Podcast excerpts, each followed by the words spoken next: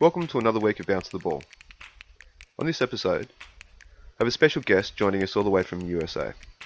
Ross, who is a prominent YouTuber that runs a Chicago Bulls-centric YouTube channel named Arturas Karnisovas Fan Club. I've invited Ross onto the show today to discuss the origins of our love for the Bulls, the differing levels of basketball appreciation, current state of the Bulls roster, and their prospects for the up and coming season. It was a great conversation and I really enjoyed having him on. So, without further ado, let's get amongst it. Welcome to another episode of Bounce the Ball. Uh, today on the show, I have a special guest. I'm pleased to welcome Ross, aka Arturas Karnisovas Fan Club, the YouTube extraordinaire. Okay, so Ross is a prominent YouTuber, as I just mentioned. Uh, his knowledge of the Bulls is second to none. So I've invited Ross onto the show today to discuss with me um, our love of the Bulls, uh, basketball appreciation in general, and the current state of the Bulls roster and their prospects for the coming NBA season. So, without further ado, Ross, how are you, mate? I'm pretty good. Thank you so much for having me on, man. I'm really excited to do this today. Oh, you're welcome. You're welcome. Yes, um, I'm actually a really big fan of yours. Uh, I've been following you quite a bit. Um, yeah, like I said, your knowledge is second to none. I'm quite impressed with the vast array of understanding you have of the current Bulls roster and just Bulls in general. You are really on the ball, my friend, on the ball. I appreciate that, man. Thank you so much. Yeah, I mean, it's an exciting time, and, and I'm sure we'll get into it, but uh, just so much to to take in lately and, and analyze. So there's been no shortage of content. No, not at all. So, um, on the show today, I thought we'd just go through a few different points of discussion. Um, I want to probably start off with our Bulls fandom origin stories. I'll obviously let you start. Um, we'll probably then get into our greatest Bulls memory from our childhoods. Um, I want to talk about the different levels of basketball appreciation, you know, ranging from the casual fan to obviously the level you're at, that you know, analytical base. Um, also, maybe, yeah, how the Bulls roster has improved over the 12 months and obviously getting to the current state that the roster's in this season and um, moving forward as well. And yeah, if we get a bit of time, we might chat about my other interest, the NRL, um, see how it's blossoming in America. Yeah, but so yeah, we'll get started off with a bit of Bulls fandom origin story, mate. So, where did your love of the yeah. Bulls come from and start? Yeah, so I, I, I, you might know this already. I live in Arizona, um, but I'm originally from the suburbs of Chicago, and my dad, my whole family, you know, they're they're huge Chicago sports fans to the core.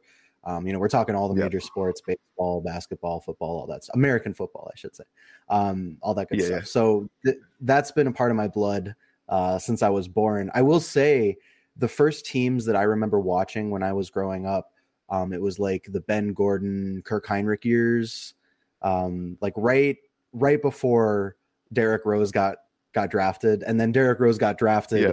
and like yeah, it, it, turned from a fandom into a passion and into a love. Um, so that that's where it started for me, just naturally, um, you know, as a kid. But then once Derrick Rose was in the fold, that's when things really got you know ramped up for me as a fan. Oh yeah, I can imagine. I can imagine. Cool. So um, yeah, myself, I'm a bit older. Obviously, uh, I come from the original generation of Jordan lovers. Uh, I followed. I in 1984 when I was a really really young little tyke. I was watching the 1984 Olympics, obviously, and I was fascinated by this human being that could jump through the air. Um, yeah, with ease. And then obviously I followed his career on from there to the Bulls, and I went through some painful early years with the Bulls. Um, I was told by a lot of my friends' fathers that who were obviously Lakers and Celtics fans that the Bulls are crap and that they'd never succeed, and Jordan was just basically a show pony. Yeah, and, until Phil Jackson came along, and then you know, so yeah, yeah, yeah. That's, yeah, that's basically Could where I, um, I'm at. Could I ask you a question? Yeah. So yeah, sure, growing up, um, you know, like obviously I grew up after the Jordan era. Um, when did it click for you that like, oh, this guy's like the greatest of all time? Like he's the best ever. Um, the best ever. Mm. Yeah, like when when did that after the third conversation kind of the third one? Okay. After the third ring, yeah. Um, before that, it was there was always is he as good as Larry? Is he as good as Magic? Like his athletic, his Right. less athleticism was obviously always there, but there's just you know could he get to that next level and take his team to the next level? And then the first ring, I felt was enough, but you know everyone kind of was still, yeah, it's just a ring. And then when Right. it obviously became that dynasty, it was just undeniable at that point. Yeah. Yeah, yeah. That's cool. Yeah. Uh, and also being an Australian, uh, so when Jordan retired, I was a bit devo, obviously, very devastated. But um, Luke Longley, he was the first Australian drafted into the NBA, and then he was traded to the Bulls in that time period. Yeah, so it gave me that extra incentive to keep following the Bulls, and yeah, I've, I've stayed loyal ever since, and I just love them. It has been painful ever since Jordan's retirement. Um, even Yeah. through the Rose era, I was you know, optimistic, but at the same time, I was still like, Yeah. Miami is a really crazy team. It's like, there wasn't. Yeah, really- no, they they Yeah, they put us through it, man. They they definitely put us through it. So I, that it's just interesting, you know, from my era, from my generation, hearing what it's like to go from from Jordan to like the early 2000s, mid 2000s Bulls, like just a huge, like falling off the cliff. Oh, you know, falling off the cliff like you would not believe. So I also follow a team in my uh, favorite football code over here, the NRL, called the Wests Tigers. They won a premiership in 2005, which was fantastic. But ever since then, it's kind of been like following the Bulls. Okay. And in the last Yeah. 10 years, we've had a diabolical front office making terrible decisions. So they let go the premier, basically premier fullback in the competition. That's like, you know, it's yeah, I won't get into positional play, but he's like like basically voted the best player in the world for like three years. And we're like, yeah, we can let him go and get this other bloke on the cheap. And I'm like, we're just all fitting this out recently, and it's just diabolical. So, yeah, the Garpax era and what I'm going through at the moment with my other football team's front office is very reminiscent of each other. But in Australia, we're basically like a year behind in trends from America. So I'm hoping and praying that the trend will follow, that the Bulls got a new front office and started getting their shit together, that hopefully so will my Wests Tigers over here in Australia. right? You guys need an AK. That's what you guys need. Oh yeah, we definitely need an AK.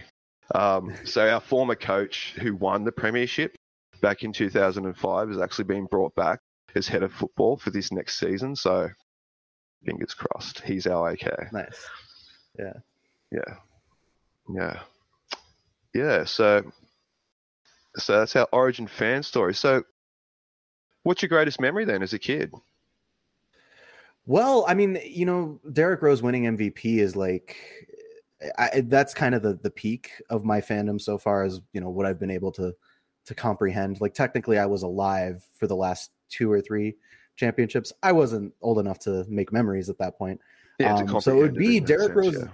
right? Yeah, to comprehend. Um, so like, it, there's kind of a few. So like, Derrick Rose winning MVP, like that whole season as a memory is just like the highest high I've felt as a basketball fan. Um, that season was Yeah, incredible. You know, yeah, you know, you were there. Um, but then going back to like his game winner over the Cavs in the playoffs, like that might be the single greatest moment I've watched as a fan of the Bulls. Um, you know, just in game, probably because that series it felt winnable at the time. It felt like, oh my god, we could actually beat the Cavaliers finally. Like Pau Gasol is hooping, Jimmy Butler's doing his thing, Derrick Rose is finally healthy. Like it all felt like it was coming together. D Rose hits that buzzer beater, stone cold, no reaction, just totally cold blooded. Um, yeah, that that that's probably it. And I'm hoping we can make some new memories to top that very soon. Oh yeah, yeah. That um, Derrick Rose was the original Kawhi. How cold stone stone cold he was with everything he used to do. Yeah. Uh, did you see that clip the other day of the All Star? I think it was the All Star promo when all everyone's walking out or bouncing around and he just walks out all casual, like, yeah, hi. Yeah, and he get I'm ready to go. and he gives them the side eye like i don't know what they're doing but yeah, Yeah. bro he was so relaxed chicago kid bro like i, I, I mean i'm sure you, and I you rate know that all about so this much. right Yeah. yeah. He's got Chicago in his DNAs. You know, he's not he's not a Hollywood guy, kind of guy. And I think you've seen that throughout the rest of his career, even with, you know, the recovery from the injuries, even when, you know, he could have gone to LA to chase a ring. Like he didn't do that, you know. He's always been a, a very true to his word kind of guy. So shout out to D Rose for yeah. sure. Yeah, genuine guy. Genuine guy. Yeah, so um mine actually is a bit different. My origin story, uh, my favorite uh, moment. It, it would f- should be a Jordan moment, but it's actually a Jordan deferring moment. So, um, following Jordan was awesome, obviously, but the guy's a myth in a sense. You know, like it's like he's actually an alien. He's he's not human. So right. you're kind of idolizing him from afar. It's not like you can ever actually match or reach that level that you're trying to like no one can be Jordan, but when he deferred to Steve Kerr, uh, st- yeah, that was the moment for me. Uh, when he looked over and Steve Kerr took that final shot, that was basically like yeah. Jordan deferring to me in my. That's what it felt like, if you know what I mean. Right. Like, yeah, when I was a kid, I was like, I think like 16 or 17 at the time uh, when that happened. So yeah. that was an amazing moment for me because Steve Kerr is just an yeah. awesome guy, you know, obviously, and the way Jordan just handed that trust to him for that final shot was epic. Right. And then the next year, obviously, Jordan's final ever shot is it's seared into my memory. But I think Steve Kerr's shot just gets just gets pipped. It just pips that. Uh, uh, it's yeah, it's one of my favorite moments in, in Bulls history for sure. Yeah, that's awesome. That's a leadership moment for Jordan. I mean, that's that's him oh, trusting oh, his teammates, like he said. Yeah. Yeah, yeah. That's awesome. That's yeah, it was. It was my favorite moment. I, cu- I couldn't believe it when he did it. And then the little speech that followed. Um, I think they showed it again on the Last Dance, but that was televised worldwide at the time, and that was so funny. He was like, "Yeah, yeah. you know, I'm gonna have to save this guy's you know ass again." So it was just brilliant, yeah. a brilliant take on the whole thing. Um, yeah, great sense of humor so, on Steve Kerr. It's really, really cool. Oh, entirely. Yeah, yeah, brilliant guy. Okay, so it kind of brings us into kind of different levels of basketball appreciation. I think this is like going to be more your kind of field to really have a spiel about here. So, yeah, um, it's interesting because I have had a bit of a casual appreciation for basketball, but in the last, I don't know, five years, especially in the last, I don't know, two years especially, I've really had yeah. more of an analytical understanding towards it. I, you know, following box scores, I look up a lot of um, kind of finer details of the game that I wouldn't normally have done, and I'm and I've gained a deeper appreciation for the sport by doing that. Yeah, yeah, absolutely. I mean, coming from like when I was a kid, you know, it was just love of the game, right? Like, and I'm sure yeah. you can relate to that too. It's like just enjoy watching this team play beautiful basketball. And that's what it was. You know, when I was younger, I watched the, you know, the heart hustle muscle teams. Um, and like same thing with you watching the Jordan teams, like just beautiful basketball, the way that they played. Um, and I think as I got a little bit older, you know, I started to realize, for one, the Bulls were were not, you know, this this destiny team that would eventually win it all. That's how it felt you know, like the destiny of getting the number one overall pick to take the hometown kid who ends up being the youngest MVP ever. Like it all felt like it was building up to be this Cinderella yeah. story where they win the championship. And of course, that didn't end up happening. Um, I think that's when I started to really take a look at basketball in a different light as less of a fan of the Bulls and more of a fan of the sport. Um, and yeah. so that's when things definitely changed a little bit for me, where it was like, I'm not, I'm not going to sit there and I'm, you know, even though I have my feelings about LeBron James. Like I, I think, you know, I have I have thoughts and feelings about LeBron James. We all do. Um, but there was a certain turning point in my fandom when I was like, I need to stop hating this guy so much and like appreciate what he does for the sport, appreciate the sport a little more in general. And I think that that moment, like the LeBron thing specifically, it really illustrated to me that like there's so much to love and understand about this game. Um, it, it goes so deep, so much deeper than just you know, I I hate this guy or I hate this team because they beat us. Um, you know, why did they beat you? What factors played into that? What could have happened differently? You know, what what do you need to do to beat a guy like that? And so I think that was the the turning point when I started spending more time researching what goes into scheme on on the basketball court. You know, I remember there was a really great interview with Mark Cuban um, back after the Mavericks beat the Heat in the NBA Finals. Um, it's like this is how far back I'm thinking, like a decade. Um, Yeah. And Mark Cuban was it was with Skip Bayless, and Skip Bayless was like, "Well, you know, the Heat just didn't want it enough." And Mark Cuban was like, "No, listen, you're you're you're spouting nonsense. You're not talking about the sport. You're talking about narratives. Yeah. The sport is that we forced LeBron James to go to his left where he was uncomfortable. You know, you watch that series back, you see all of the different techniques they used to get LeBron on his most uncomfortable side of the court. Um, and that's analytics. That's looking at where he's bad at hitting those shots, where he turns the ball over the most. And yeah, like that was that was a huge moment for me as a fan, realizing like like I don't need to listen to these ESPN guys say like, oh, they didn't want it enough or they don't have enough heart. Like there's so much more to the sport. Um, so I think that's kind of when I I bridged over from like being and not even a casual fan, just like a diehard fan, to more of an analytical fan, um, and started looking at things from that perspective. And you know, the past few seasons with the Bulls, it's like you have to look for silver linings because they're not readily apparent. You know, the team just wasn't Yeah. very good.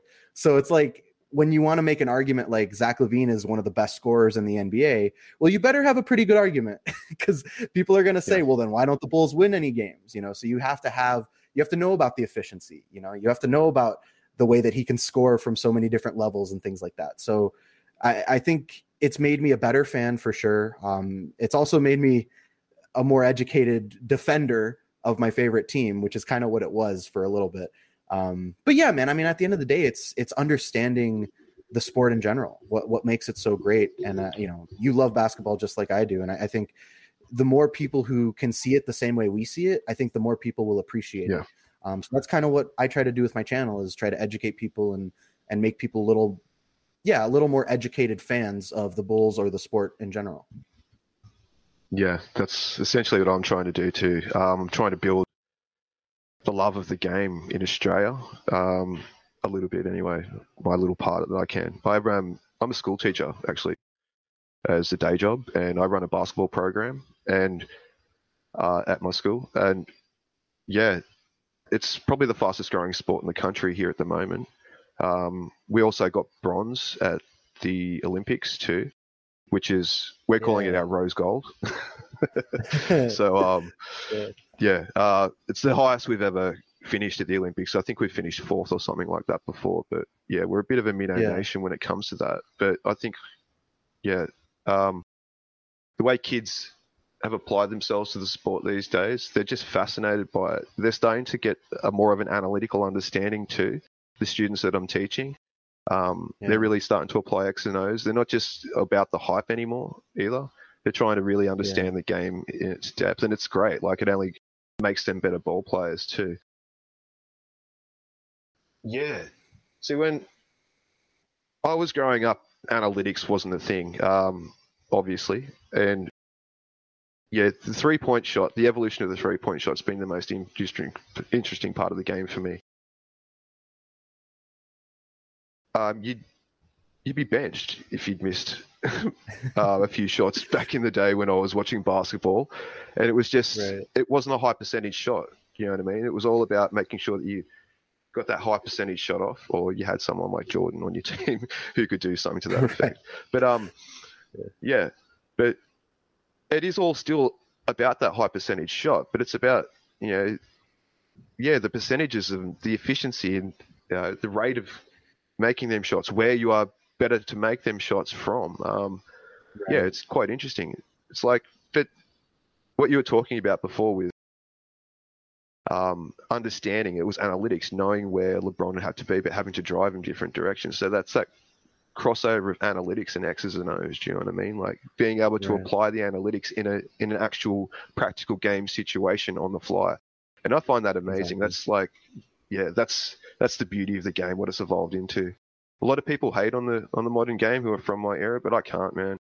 The way it's evolved, it's beautiful. Like rugby league is kind of very, very similar. It was a very strong defensive kind of grind and used to like there was low scoring games and but as the game has evolved and it's sped up and Um, the onus has become more on offense. Defense has become a lot more nuanced, and the game's just become a lot more interesting. Yeah. So, and it's the same with basketball. I just really want some more defense through the regular season, but that'd be. I'd, I'd appreciate that. I don't want to wait to get Yeah. to the end of the end of the year to start seeing some good defensive plays by teams. Yeah. I'm I'm with you on that, and uh, you know, the game is is amazing, and I'm with you. The the modern game gets a lot of flack, um, and I think there are certain aspects of it that we could work on, um, like going from the Olympics, wa- watching FIBA, you know, watching the the the Team USA play in the Olympics against all of these great teams that are so well coached from throughout the entire world, um, and seeing the the differences in the rules and the way that they play versus how we play in America. Um, and like I'm sure you've probably noticed this too, watching you know the Australian teams versus you know going into the exhibitions against Team USA. Like it's it's it's different, and the the international game I would argue has more going for it, and so that's why I you know I I, I love seeing our sport travel and grow and become global. Um, but I do wonder, you know, is there is there a, a subsection of fans that are growing up today, younger than me, um, you know, younger than both of us, that are watching the game and thinking, I'm more interested in like the FIBA rules, like the NBA rules. I'm not so hype on, um, but like I like the physicality of of well, you know, in America we generally just call the international game. I know it's a very um, Yeah. I don't know, non-descriptive way to to describe it because so many leagues have so many different rules. But I'm I'm talking specifically like the Olympics and FIBA, um, the physicality of it, um, the importance of the center position that we've kind of gone away with because some of the new rules that we've implemented within the paint. Um, looking at Yeah. you, like you were talking about high percentage shots, um, you know, passing the ball like like what the Spurs did back in the mid 2000s, what the Warriors did in the 2010s. Um, you know, your EuroLeague ball has been on top of that. They've been there, done that. Um, and so just being unselfish with the basketball, creating opportunities for your teammates. Um, I'm a big fan of of the rules uh, that we've seen in FIBA, and I, I would be interested to see how those rules might translate a little more to the NBA um, to make people work a little harder for those fouls, um, allow a little bit more, yeah, a little bit more toughness, a little more grittiness um, from the guys that you know, like we we look at a guy like Trae Young um, or James Harden who like to draw fouls a lot. Well, maybe you got to work a little harder for those fouls. You know, when when when we're not calling Yeah. every single thing down the lane. Um, so that's how I look at it. You know, as like I, I as an American basketball fan, um, I'm very intrigued about the rules that go on throughout the rest of the world and how players in our league would be able to adapt to those. Yeah, yeah, um, yeah. I think the most interesting adaptation that was the uh, the five fouls limit and the paint rules. That were the most interesting I, I found. Um, that would Yeah. really improve the game immensely, I think, in the NBA if they just allowed the paint to get a bit more clogged up. I know it's all about the showmanship and seeing the big punch and dunks and things like that, and it's about to entertainment, but the level of gameplay would improve so much. They would force teams to be more creative in the shot selections and, like you Right. said, look for that extra pass to find the open man instead of what some of the stuff we watch. Like I love watching Steph Curry play, but I, I kind of get sick of that whole like ISO stuff a lot. I really do. And Yeah. um, but it's ridiculous um, seeing him get triple teamed and four man teamed on him. It, just like that game uh, when Zach scored 39 uh, in the first half last year against the Hawks, and they got no support Yeah. in the second half. Was only he, could, he only accumulated another 11 points in the second half, didn't he? From the way that they were triple teaming him. Yeah, Yeah, he just had no support at all. It was that was Yeah. devastating, And and, it should have really been a, it, it should have been a 60 point a game. It should have, if not more. The way he was on fire, he just had no support from his teammates. I'm sure we'll get to that. Yeah, in the roster yeah. situation. Yeah, so Yeah, I could go on Yeah. about that game, but yeah, I, I- think you, you hit the nail on the Oh, head. dude. Is the support for teammates is creating opportunities for your teammates, and yeah, I, I won't get too far into it. That game, I took exception with some of Billy Donovan's rotations, um, but I'm sure we'll we'll get into the current roster in a minute. Yeah, Yeah. Yeah. He was on fire that day, but Zach LaVine Yeah. is an absolute beast and probably one of the most underappreciated human beings in the NBA. Yeah. without a doubt.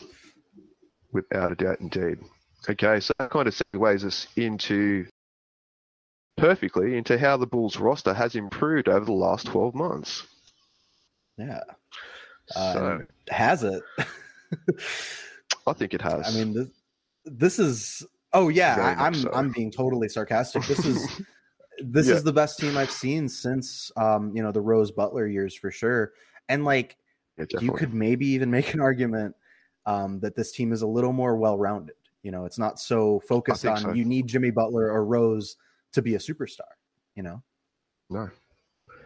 And as great as Noah was, Vooch is next level. I see actually um, Nikola Vucevic being like one of the more underappreciated elements of our roster, who is going to be an absolute beast. Yeah, absolutely. He's kind of flying under the radar a little bit um, this offseason with, and yeah, we can get into it. The the the additions that the Bulls have made, um, obviously bringing in Lonzo Ball, DeMar DeRozan, Alex Caruso, um, and then a few more depth pieces beyond that. But I mean, there's three new dudes to your starting lineup in in Lonzo Ball, DeMar DeRozan, and Nikola Vucevic. Um, and you know, you draft Patrick Williams, who's technically he's a new addition too. Like Zach LaVine's the only guy who's been here. Um, you know, Coby White's been here, but like Zach LaVine is the only longest, he's the longest tenured bull. Um, and he's the only guy who's been here through all of the different rebuilds of the past few seasons. So Nikola Vucevic, I feel like, you know, we make the trade deadline trade for him. Um, you know, we make the other trades to Daniel Theis, Troy Brown Jr. Um, and you know, the end of the season obviously was disappointing. It's that's no secret. Um, I feel like they were really hitting a stride there, and then Zach got I do too. COVID. Yeah. Yeah. And that that sucked. And we know what happened. They missed the playoffs. But you come into this offseason making all of these other new moves now. And it's like, well, hold on. You guys still acquired this all-star who just came off his his best season yet as a pro, um, who is now going to be like the third or fourth best player on the team. Like we just went from the guy that we acquired at the trade de- deadline to be our second star and now he could be argued, you know, maybe the third best player on the roster. And it's like, Yeah. it's crazy the changes that that they've made with this guy Nikola Vucevic, who I'm specifically talking about, um, flying under the radar because he's still so good. You've just added other good talent on top of it, um, and I think he fits. I, like the fit thing keeps being brought up with Demar Derozan. I think Nikola Vucevic fits great, and I'd love to hear your thoughts on that too. Oh, entirely. Yeah. Um, funny thing was, the end of last year, a lot of you know mainstream pundits of the NBA are heavily like they're knocking the Bulls for not making the play in last year, and they're just literally not taking into account the amount of shit that got thrown their way in that last, I think it was two month stretch. Missing Zach with COVID for 12 games, no one Yeah. can re- recover from that. He is the absolute linchpin of our team. And I remember one of the games um, when he came back is we played the Nets with Vooch, Yeah. and we wiped the floor with them. We actually destroyed Yeah. them. Kyrie and Kevin Durant were looking at each other like we were defending the hell out of them. It was an amazing game. They obviously did come back and get a square up on us at the back end there, but it, it, it was telling there was something building just with the roster that we had at the back end of last year. We could have made the play in easy if we didn't Yeah. have if we had a smooth path to make it there. In my mind, you know, if COVID, if we were not affected by COVID, but in saying that, other teams were affected by COVID as well. So you know, you take it as it comes. But to say that we didn't improve from the Vooch trade at the back end of last season is a fallacy. It's ridiculous. It's just, and they're people who just looked at numbers. And this is the other problem with Right. analytics. I do appreciate it, but people do get lost in the numbers and they don't watch games enough to understand the actual how it actually played out in yeah in the moment Yeah. itself. You know, Yeah, it's funny. you numbers don't explain everything, do they? They don't. They really don't. Yeah. And you have to watch the games. And like that's another thing um, that I've been trying to do with my channel too is like wa- watch tape. You know, watch game game film. Yeah, Um, because you can look at the numbers. You need to put the numbers in context, and it all works together.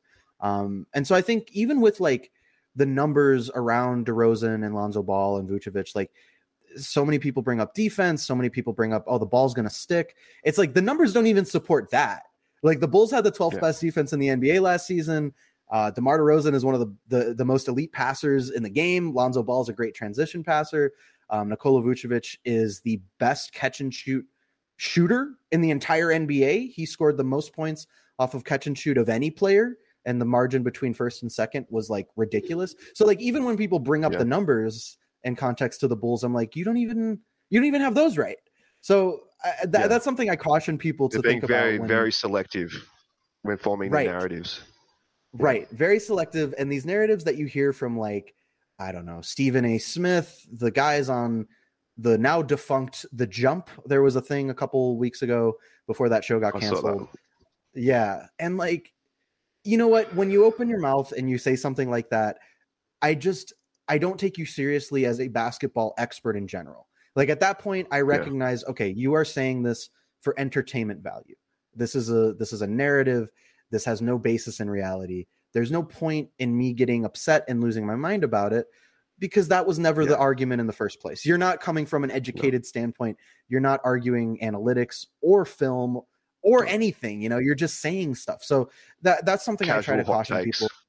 Right, casual hot takes. Like you see guys on NBA Twitter, you see guys on ESPN. Like they're just saying stuff, man. Like you, what you should do as a fan is is trust your resources.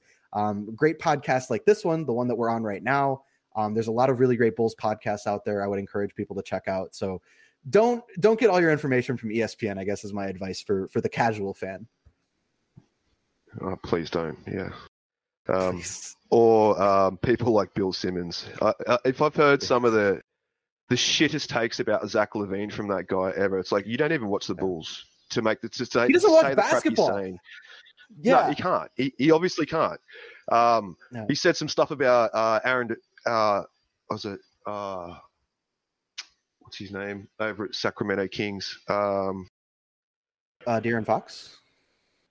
Yeah, De'Aaron Fox. Sorry, I keep on. I was mixing his name. The Aaron D Fox or De'Aaron Fox. Yeah, okay. Yeah.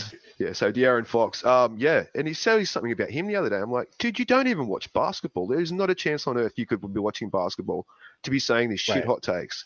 Like, unbelievable. Yeah. Yeah, I stopped. I had to stop listening to Bill. Simmons. He just made me mad because like he watches like four Celtics games a year, and that's where he Yeah, yeah. bases all of his basketball takes off of. And it's like, come on, man!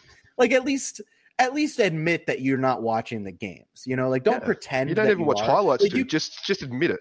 right right and you could say like this is a gut feeling that it has no basis in reality like okay that's a little better but he he his nickname is the sports guy he wrote the book you know the, the big book of basketball like that's bill simmons people think of bill simmons as a basketball expert but he's just in 2021 at least um, he's not the most reputable source for for basketball information No, he's probably like probably does movie reviews as a better reputable source than a basketball. right yeah Yeah. Anyway. his, yeah. his top seven favorite Grammy albums or whatever. Yeah, Bill Simmons is uh, the ringer in gen- you know I used to be a big fan of Grantland, and I, not to um, deviate too far from the, the topic here, uh, but Grantland Yeah. back in the day was one of my. I wanted to be a sports journalist when I was in high school. Um, Grantland was like the place I would go to read great like pop culture, sports. Uh, you know, they had all kinds of great writers.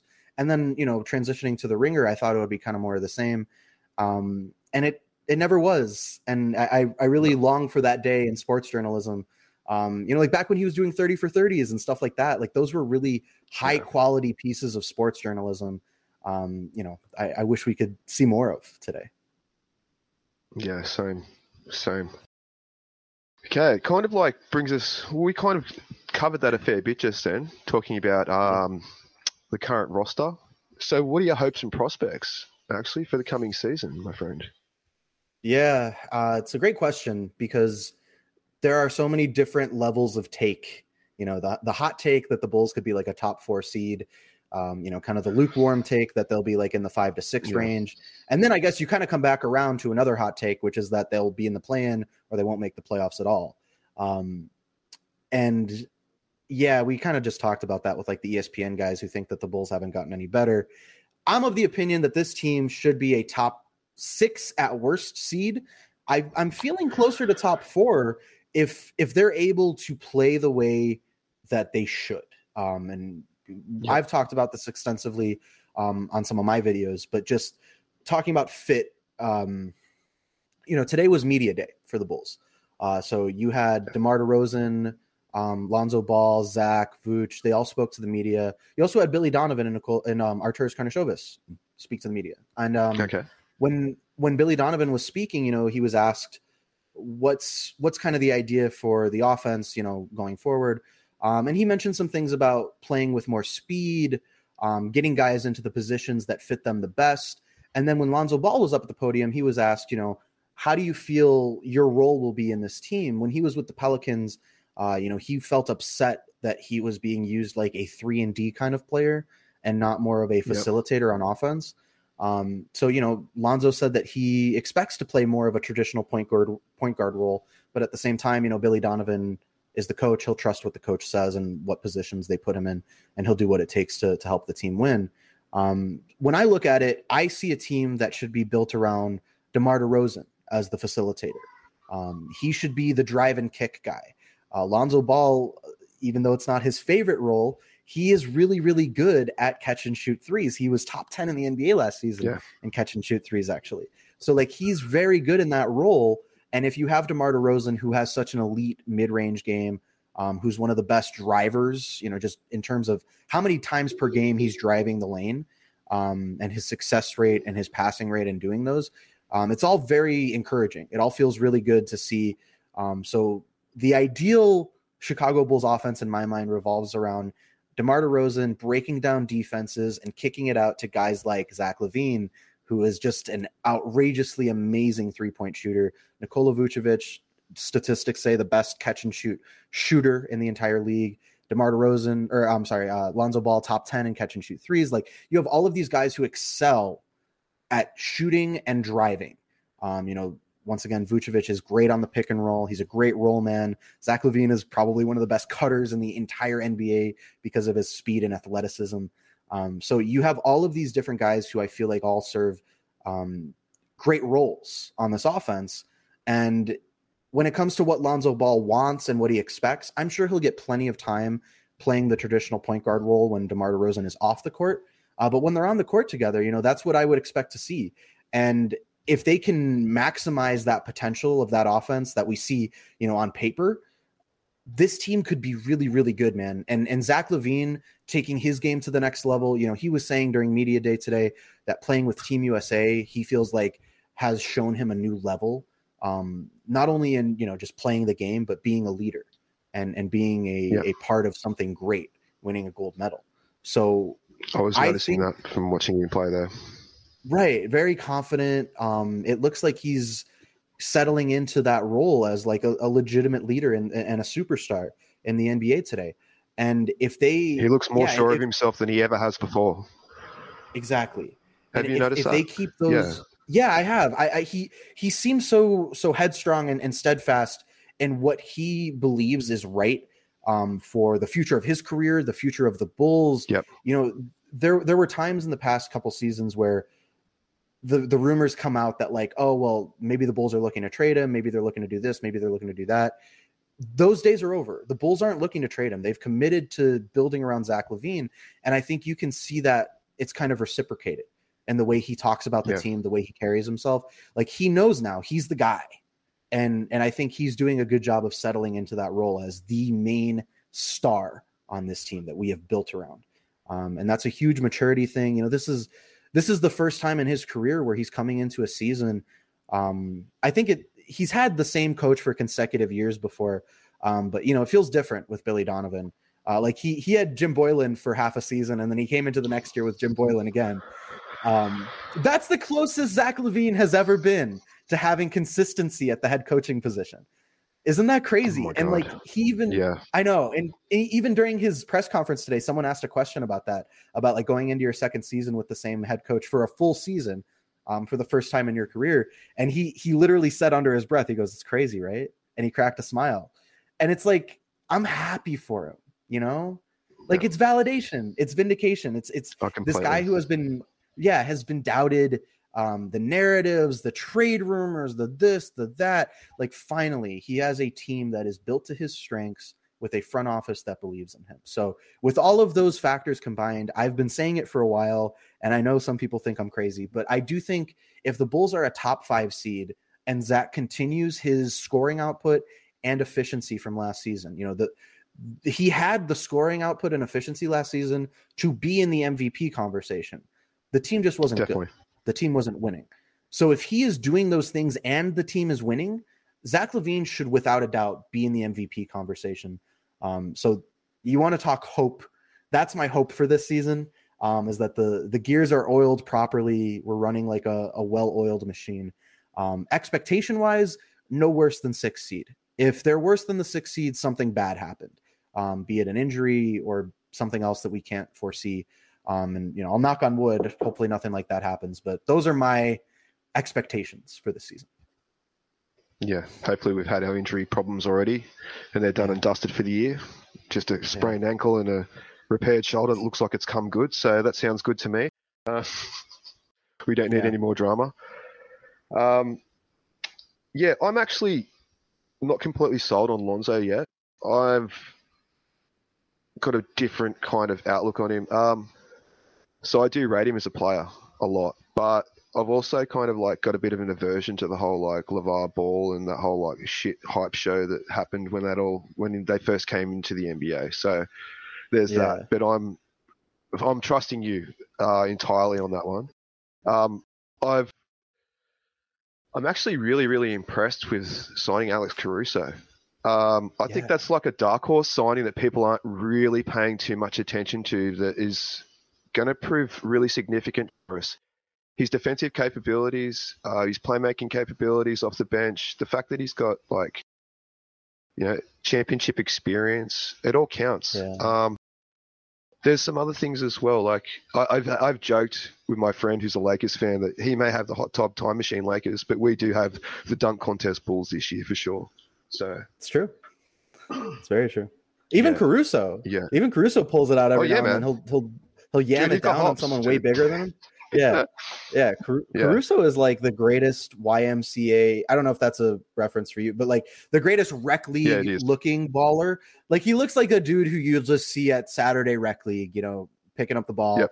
ready to run some five on five. But like the dude can hoop. And yeah, you're right. One of the most Oh, underrated totally. signings of the offseason. yeah. Um, I was a bit disappointed in Lowry and the way that all unfolded. I actually saw a, in my mind that Lowry had a position on this team if he had just scaled back his expectations about his career and just decided to, to do another year of development instead of expecting to be, you know, I don't know. It's like he's got a bit of an ego problem there. Um, it, probably inhibited him from finding his place on our team. I, I could see him as part of the second unit being fairly effective with Bradley, but you know that's that ship sailed now. So yeah, the second unit's going to be interesting this year. Um, do you rate Derrick Jones Jr. much? I like Derrick Jones Jr. Um, you know, like you were talking about dunk contests. There's a guy who's won it, Yep. and will be a dunk contest every night, pretty much, if he's playing. Um, you know, I think defensively he brings some good depth. That was a concern for the second unit. Um, was like, are we going to have enough depth defensively to like keep up with teams? Um, you know, like the the the hot topic for a couple weeks was like Paul Millsap. Oh, we should sign Paul Millsap. Um, we need some some Yeah. defensive depth. Um, and it ended up being Derrick Jones Jr. who we acquired. And you know, I, I don't know how he slot how he slots into the four necessarily. I'm not too hyped on overrating positions. Um, like I think when you look at what Tony Bradley can do from the center position, I feel like you can pair him with a guy like Derek Jones Jr. or even Stanley Johnson, um, or even Yes, Alize. Johnson, who I who I do want to get into because I'm I'm a big Alize Johnson fan. Um, so I think Derrick Jones Jr. will be a good depth piece, especially watching Patrick Williams recover from this injury, which once again hopefully is quick. Yeah, Um, it sounds like he'll be ready around the first week of the season, which could mean he looks pretty he'll- good already, man. He was shooting Yeah. golf. Uh, is did you see them shooting um, golf balls the other day? He's got to put all that weight on his left leg because he's right-handed, and he didn't seem like he was having that much of an issue. Right, exactly. He was at media day today. They did they did a full um, you know, full body picture of him. Uh, no wrapping or anything like that. He's not in crutches, obviously. Um, he seems to be walking okay, so it's probably more of a rest I thing. think they're just being a bit Um, extra cautious with him. Yeah, Right, right. Give him give him some days of rest because another big um, conversation with Patrick Williams this offseason uh, that was coming out of media day today was conditioning. And I guess last Yeah. season Billy Donovan saw some issues with his conditioning. uh, which is understandable. You know, had the COVID shortened season coming out of college, um, and once again coming right out of college, a 19 year old uh, who was actually a sixth man in college. Um, so a lot of adjustments. Yeah. You know, he got drafted and was playing in the NBA like a month and a half later. You know, so like it, a lot of adjustments for for a kid in that situation, um, conditioning wise. So then we saw at summer league this offseason, you know, they were playing him pretty hard for for summer league for yeah. a second year player who's firmly a part of the starting lineup. You know, he was getting some some heavy summer league minutes, and I think back then I was like, man, that's kind of why would you do that? You know, you you don't want to risk him getting hurt. And I think in retrospect, we look back on it, and it's actually because they're trying to get him up to game speed um, and condition yeah. his body for more, a bit full, more conditioned. Exactly for a full yeah. season. So I think with this injury, uh, you know, looking at the timeline, I think it's more like, all right, you're conditioned, you're you're pretty much ready to go for the season. Get some rest. Yeah. You know, don't don't put any more unnecessary burden on yourself. Get some rest. And we can now, going back to the Derrick Jones Jr. conversation, now with Patrick Williams taking some time off, we can get a look at that bench depth and we can give them some run in the preseason and see what we really have. And so I think you're going to see an open competition um, between Derrick Jones Jr., Stanley Johnson, Alize Johnson. I mean, hell, we've even got Ethan Thompson, um, Tyler Cook. Uh, there's a couple other guys that got invited to, to training camp. Um, so like there there will be opportunities for these guys to show what they have and try to make the final 15 man roster. Um, and that's that's going to be what we'll see with Patrick Williams out. Like who who steps up, you know? I'm actually hoping it's Marko Simonovic. Marko would be great. Oh man, yeah. I feel like, and I, I want to hear your thoughts on this too. I feel like watching him in summer league, it's a dude who's still like one year away. You know, like physically. Yeah, but I could see him he looks like he's a workhorse, but and he loves the work. He looks like he's yeah. a guy who just loves the game too. Um, he's yeah. got a brilliant pedigree coming from the same club and basically gym that Jokic came from as well. So, yeah, I yeah, um, AK's seen something in him, and he knows yeah. what he's looking for. I, as you, you know, as we say in AK, we trust, and I do trust him right. immensely. Um, yeah. I was highly impressed by him. I just see him maybe struggling for a few games. Just you know, the thing that really impresses me about him, he does not care about being posterized. He just wants to get in there right. and play the game. He doesn't have that like he doesn't care if someone dunks on him. He's got to make the play, and that's the most important right. part of him. That's the attitude I want to see in a kid. Okay, I, I don't want to. These European players, they have a massive benefit, but not being having like the social media ego kind of like mm. fluff that happens with a lot of the young American talent that comes through. So, like you saw it with Luka, and I'm really yeah. expecting massive things out of Marko as well. Like, I actually, yeah, I'm hyped for him massively. Everyone's not really talking much about him, but he spent that extra year. You know, we we left yeah. him to develop a bit yeah. longer, and I think um, I wouldn't mind seeing Ayo get a bit of time as well, but I, I think that's a bit more optimistic. Well, you know, it, that's another thing too with Coby White recovering from his injury. Um, you know, Ayo will definitely get some opportunities during the preseason, and if he's able to impress defensively, you know, like offensively, he's still raw. Yeah. He's still got a ways to come on on that side of the ball, and I think we're not going to ask him to do too much.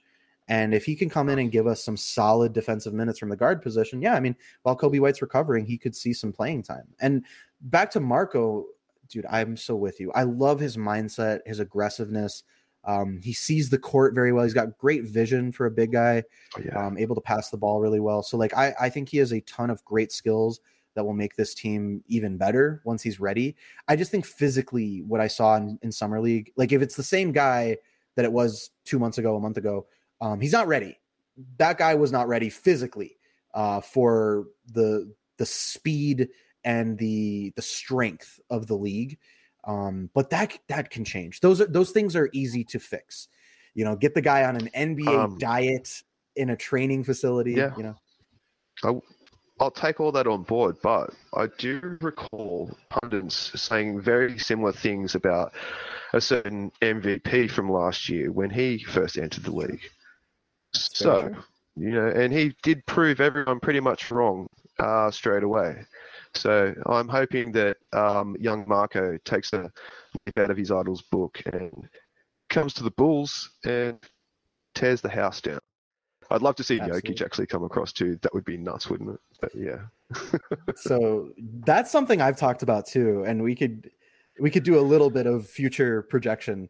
Um, but like 2023, Nikola Vucevic comes off the books for the Bulls, um, and DeMar DeRozan will be in the final year of his contract, a much easier uh, contract to trade as an expiring deal. Um, and then yeah, Jokic is an unrestricted free agent. So who knows? Maybe the goal is to uh, to one day try to lure him into Chicago. Who knows? I don't know. Yeah, him and AK just you know happen to have a really really good relationship. you So Yeah. he is a benefiting mate. Uh, AK, he's amazing for what he's brought to the club. Um, his understanding of the game, that European connection, it's that's the future of the league. I know it's a bit of an affront to most American opponents, but if you see the way um, the Olympics played out, there's so much talent coming out of Europe, and they're knocking on the door. And Yeah. like I said, they don't. Um, their game isn't predicated on ego or hype. It's predicated on making the right play. So I just see them having, yeah, that beneficial future in league. Yeah, and the versatility too. I mean, that's that's something Oh, AK talks about so much. Um, having players who play on both ends of the court. You know, having guys who can play multiple positions.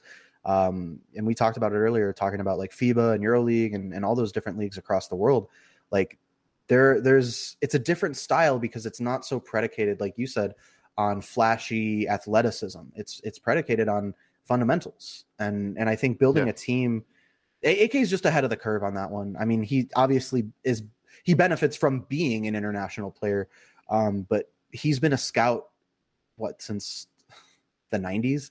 Like the dude has been Yeah. ahead of the the the curve in the NBA for a long time, and you see it with Jokic. Obviously, I'm hoping Marko Simonovic is is more of the same. Um, but you know, he he loves scouting guys uh, from all around the world. So every every draft that we go into, like second rounders are going to be a big deal. And then in the Garpax Yeah. era, we would just we would just sell second rounders for cash. Like second rounders Yeah. are a big deal now. We're talking about guys who could end up being major rotational pieces. So it, it just it goes to show you what doing Yeah. your due diligence uh, can can get you. You know, doing your homework. Yeah. Um, yeah, entirely, entirely. Yeah. So, okay, we have. So, is there any other things you'd like to chat about? Anything about media day? Anything about anything at all that you'd like to bring up, have a discussion about? Yeah, I mean, so media day was cool. Um, you know, we heard from a lot of guys. Uh, Zach sounds like we talked about confident. Um, and the thing that Cop brought up again, this is probably the the only other major thing that I feel like we should address. Um, is Zach's contract situation?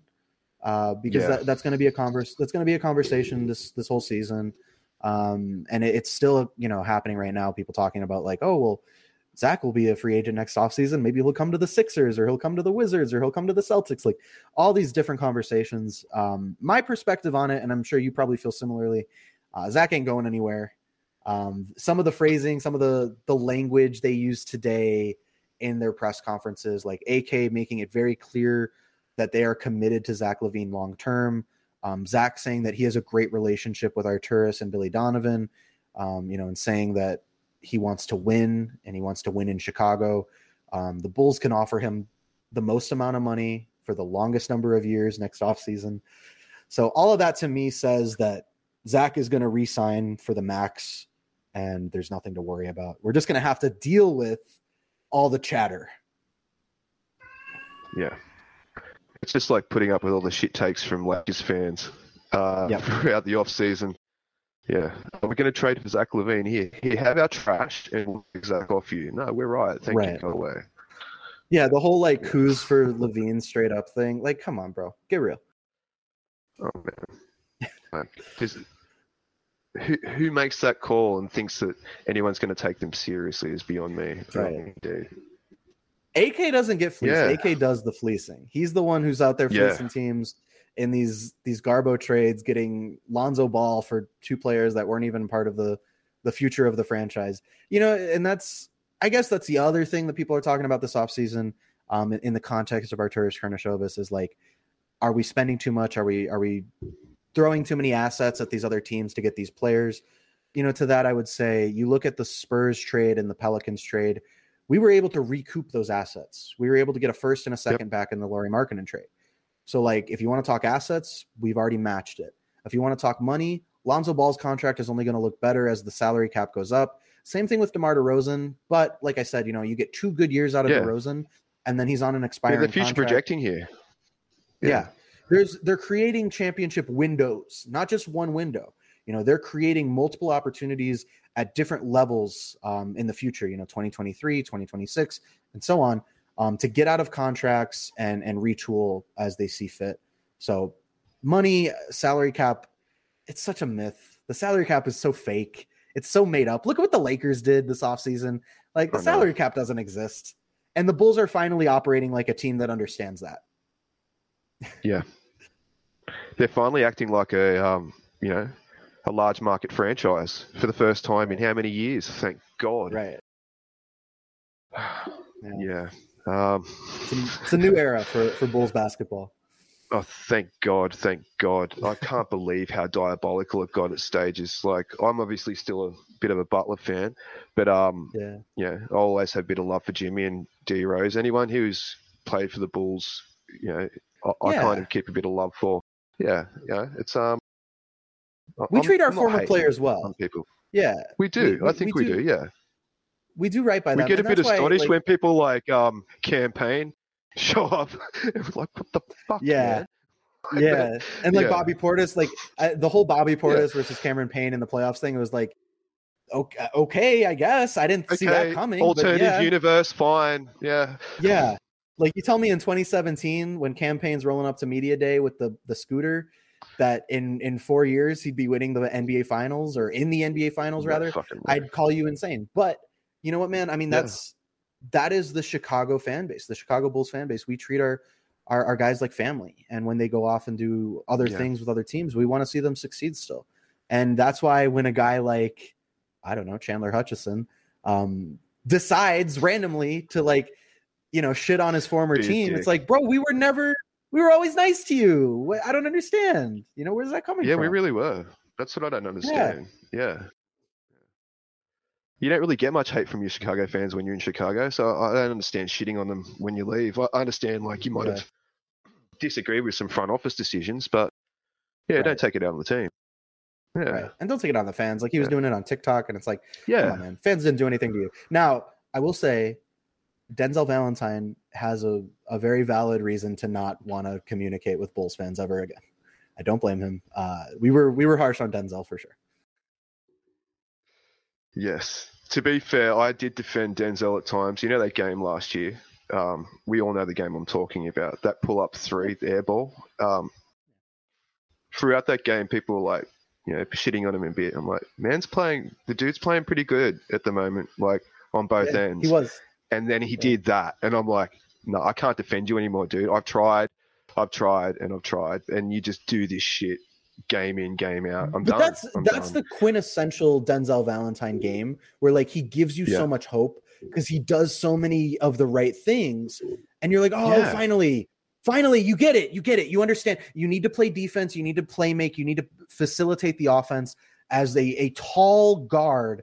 Um, who has guard skills. He's a very good passer. He's a very good defender yeah. or solid defender and like he's doing it you know he gets the ball back we're going down the, the the other side of the court we've got this perfect opportunity to make this comeback and two steps he takes one step forward and two steps backwards is what it feels like and yeah. and, and that's yeah i don't even want to see my issue with him is i know yeah he's got a high he's got a high ceiling but he's got an extremely low floor as well so yeah. yeah just yeah, the, the so. ultimate heat check player. You never know what you're getting every night. Oh, and it, it, he was like he was like one of the most, in my personal opinion, unpredictable players. Because like you could predict like, oh, he'll probably jack up a three here, but every now and then he'd be jacking threes, like step back threes from the logo, and he's just hitting them, and like it just comes out of nowhere. I don't know. The Cleveland fans. I don't know if any Cleveland fans are listening, but if they are, uh, you guys are in for a wild ride. It is just it, dude. Like, your post no earlier was the greatest post I've ever seen. That was that made me laugh out loud so hard. It's like p- public service announcement to yeah to unemployed people and unemployed friends. It's all right. It's all right. Yeah. If Denzel can get a job, one day you can as well. Exactly. That, that's hope for for everyone out there. If, if you're struggling to find a job, Yeah, Denzel Valentine was able to find one in his in his preferred field. You can find one in your preferred field, I'm sure. oh, gold, gold. Oh, okay. Um, so I think we've covered a lot of bull stuff. Um, Yeah. yeah, quite enjoyable talk. I've enjoyed that indeed. So just quickly before I let you go, uh, I wonder if you know much about rugby league at all, the other sport that I like to cover on my pod here. I'm gonna tell you, man. I I don't know anything actually. I I you know what? I I know some of the crossovers between like American football and rugby, um, because I know that those are some of the origins of American football. Uh, but as far as like Yeah. following the sport, I'm I would love to learn more. So I'm I'm interested to hear from you. Yeah, I'm actually a bit of an historian for of um, football, uh, the different codes. Uh, so gridiron is actually you know American football is an interesting one. Origins come from rugby. It was, um, but you guys used to play it so hectically over there that people were dying, like actually getting killed playing the sport. And it took um, who was it? Um, Teddy Roosevelt to step in and suggest some different, uh, maybe some equipment usage, um, some forward passing to prevent the ridiculous kind of like impacts that were occurring and killing Right. people. And your game's kind of evolved since that point, and it looks entirely different now to you know its origins. But uh, the sport that I predominantly follow is rugby league. Now, a lot of people over there they hear the word rugby and they kind of associate rugby union and rugby league being the same sport. They're kind of entirely different sports altogether. So in rugby, you don't actually have a set number of downs, as you call it, or tackles. Um, Mhm. You just have open phase play, and as long as you're in possession, you keep the ball. Where in rugby league, it's very kind of similar to uh, gridiron in a sense. You only get six tackles or six downs um, Okay. to advance the ball from where you've got uh, somewhere you are to the try line and actually score points. So there's no um, you make a certain amount of ground, you get you know how in gridiron you have Four downs. or ten Uh, yards. it's a big ten yards. Four downs. Yeah. 10 yards, sorry, yeah. So four downs Yeah. to make 10 yards. So essentially we have, and then you get them four downs back if you make your 10 yards. Uh, in league, it's not like that at all. You just get six tackles um, to score, essentially. Then the Okay. other team gets the ball back. Paid over 100 meter field, um, 40 minute halves. It's high impact, high intensity. Yeah, we have some pretty Yeah. big humans playing it. Not as big as the humans that play NFL, because you obviously have them multiple teams you can bring on and off the field. But these players have to Yeah. play both ends. Pretty similar Right. to basketball, you know what I mean? As soon as you finish offen- as soon as you finish your offensive set, you're now on defense. So yeah, and there's Right. 13 men on the field. Um, where in rugby union there's 15. So Oh wow, that's Yeah. a big difference. yeah, so them extra two players, um, Yeah. yeah, in in union really provides that stronger defensive line. Like Yeah. can fill in a few holes. Yeah, yeah. But um, the other thing is the differences in the games too is that one has actual scrums and the other one doesn't. So the scrums that occur in rugby union are legitimate scrums. They uh they have to be packed correctly and it's like legit force meeting, force pushing against each other. Do you know what I mean? But Yeah. in um, rugby league, they're just loose, kind of like pathetic attempts at scrums, and all they are pretty much now is to remove the forwards from the play to allow the backs to have an attacking set against each other for one tackle. Yeah, Mhm. so yeah, it's quite an interesting um, sport, but I'll have to give you a link. We've got our grand final on this weekend, so. But the Oh, reason I was asking you is that it's yeah, so it's actually starting to expand in America. Um, there's a National American Rugby League. Um, I've I follow a few of the teams on Twitter, and one of them there isn't a Chicago team yet, unfortunately. Um, But there is a Cleveland team, and they have. Uh, I've been following them a fair bit on Twitter, and they have um, yeah a really interesting logo. It's like homage to um, like the rock bands that come from the area. So it's like it's like a guitar Yeah. neck with a skull and all this kind of stuff on it, and yeah, it's quite interesting. What's the name of but the yeah, team? It's an interesting. It's just um, Cleveland Rugby League. Okay. I want to see this logo. Yeah, yeah, look it up, man. Look it up. It's very, Oh, very yeah. I believe there's, yeah, That's you should be able to see all. Yeah, if you just look up the uh, NARL, they'll it'll come up with all the logos from the different teams. I think there's a Toronto yeah. team, so the Toronto Wolfpack. Um, I believe is it the Brooklyn Kings or the New York Kings? There's a few different teams there at the moment, so I'm I'm just really interested in getting in touch with some of these guys as well and talking to them and yeah. seeing how the game expands in America. It's a really interesting yeah. game, man. Uh, I think you should. Yeah, um, I'm I'm not trying to like force you to watch something, but like it's, no, I, yeah, I'm I very. A lot of Americans underappreciate it and don't. They don't actually understand the difference between rugby and rugby league. And rugby league is a way more intense, um, entertaining like game than rugby union could ever kind of be. I've played both, and rugby union yeah. is like a fun sport. Of, yeah, like but league is just high intensity and really entertaining to watch. Sweet.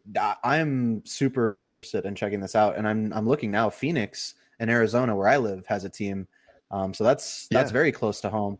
So I I am gonna check this out for sure. I have a friend who's like he's like too into sports betting. He's like really into sports betting. Yeah. And so he's he he's like a full American sports guy. But like lately he's been telling me about like these he's like up at like 2 a.m. or whatever, watching these like rugby matches. And I'm like, what are you doing, bro? He's like, I got money on this. I gotta watch.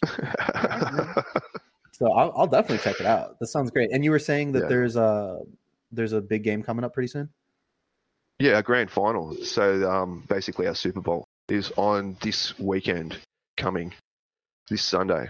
So very cool. Yeah, I will. Uh, I'm gonna take note of that, and I'm sure my friend will have money on that game if it's if it's as big as you say it is. I'm sure. Well, how's this? I'll stream the game actually um, on my YouTube channel on the down low. So if anyone wants to watch it, this Sunday. It's going to be Saturday for you guys. It'll probably be a yeah. bit later. Um, I'm not too sure of the time frame, but I will stream it on my YouTube channel, so my uh, so people in America can watch it. Yeah, get a bit of access to it. It's going to be yeah, an amazing game. Great. So I will definitely check yeah. that out, my man. Thank you for uh, for giving me the heads up. Awesome. Yeah, it's South Sydney uh, Rabbitohs versus the Penrith Panthers. So yeah, it'll be an interesting game. Anyway. Cool. Okay, so that kind of wraps us up, Ross. Um, I really appreciate your time, man. I really appreciate your input, your Bulls knowledge. Um, yeah, thanks for giving a Bulls Nation brother a chance and coming on and having a bit of a chat with me about all things Bulls. I love it. Yeah, absolutely, man. We should do this again very soon. I had a great time. Thank you so much. Oh yeah, yeah. Thank you. Uh, yeah, I'm forever in your debt for this, mate. Thank you very much. Okay, so um, that's us for this week. Uh, if please feel free to subscribe to our channel and like our videos. If you're listening to the podcast, please follow us on Spotify and all other fantastic podcasting apps. Okay, I'll see you later.